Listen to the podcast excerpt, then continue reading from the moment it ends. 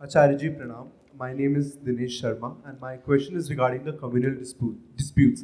As uh, Neetu in her last question also mentioned about social media. So we see that not everyone believes in what we believe in, and the communities fights, and there's anyone and everyone getting banned on social media. There are hashtags trending against one community, and as a uh, young person, as a youth, we voice out our opinions and try to spread awareness, or you know, voice out what uh, what we believe in. But at the end of the day, we see news like people getting lynched out, people are getting banned, people are getting threats. So shall we hold our peace and sit down and save ourselves, or shall we still voice our opinions and what we believe in?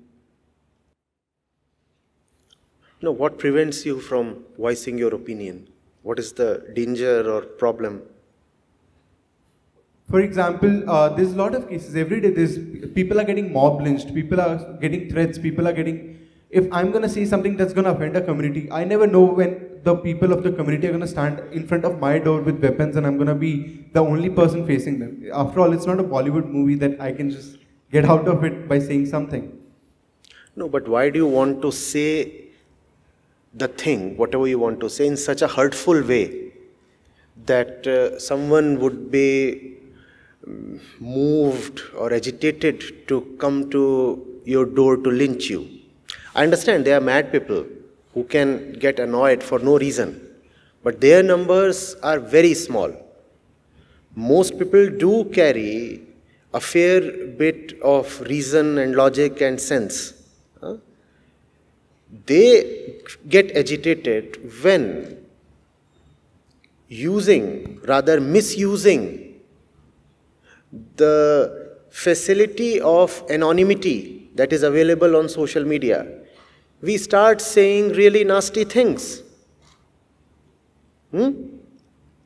Here, for example, we have so many of you, and because I'm right in front of you, so you would listen, and uh, there's the opportunity to talk, so I want you to talk, raise questions, and all that.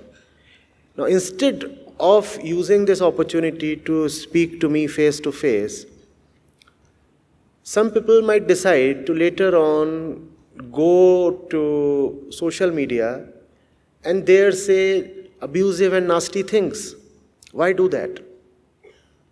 Even if you want to question someone or oppose someone, oppose that person as if you are opposing him face to face. If there is something you cannot say to me right here, would you want to say it to me on social media? Is that fair, proper, courageous, or is that a sign of cowardice?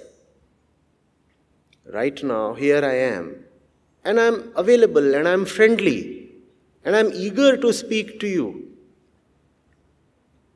Hmm?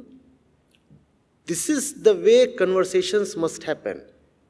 Take this as the norm. Why hide behind anonymity? Why hide behind anonymity? You know that the fellow does not know your real name. You might be writing a comment from Bengaluru and the fellow is sitting in Delhi or in New York. So he'll not fly down to catch your throat or drag you to the police station. So we start uttering all kinds of nonsense. Don't do that. Freedom of expression is a wonderful thing. And if you have something to say, it must be said. But do not purposefully put it in a way that hurts others. I ask you, what is your objective? To come to the truth or to hurt someone? And these are two very different things. I might very well realize that the other person or party or community hmm, is holding a belief or an opinion that is contrary to the truth, hmm, in my view. And I might be convinced that that party needs to be corrected and the truth needs to be spoken. That is very okay. But what if you are boiling within and seething in anger and you want to use facts as weapons.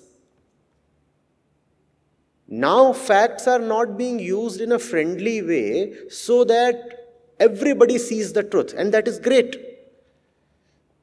There you are, and if you hold uh, a false belief or a superstition, then because I am friendly to you, because I am your well wisher, so I'll expose the falseness of your belief in your face. But then my intention is to help you out.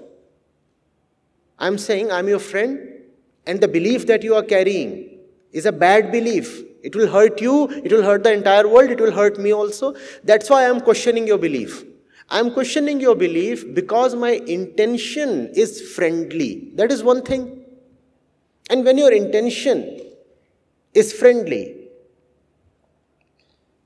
there should be no one to stop you.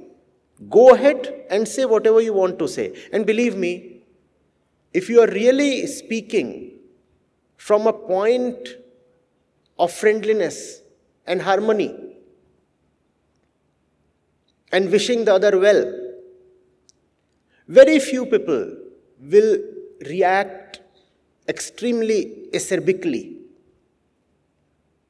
Some people would still do. There are absolute madmen as well, I agree.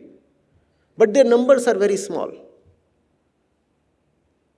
Usually, what we see in the name of communal debates is that, first of all, you throw falseness at the other party because you want to hurt them.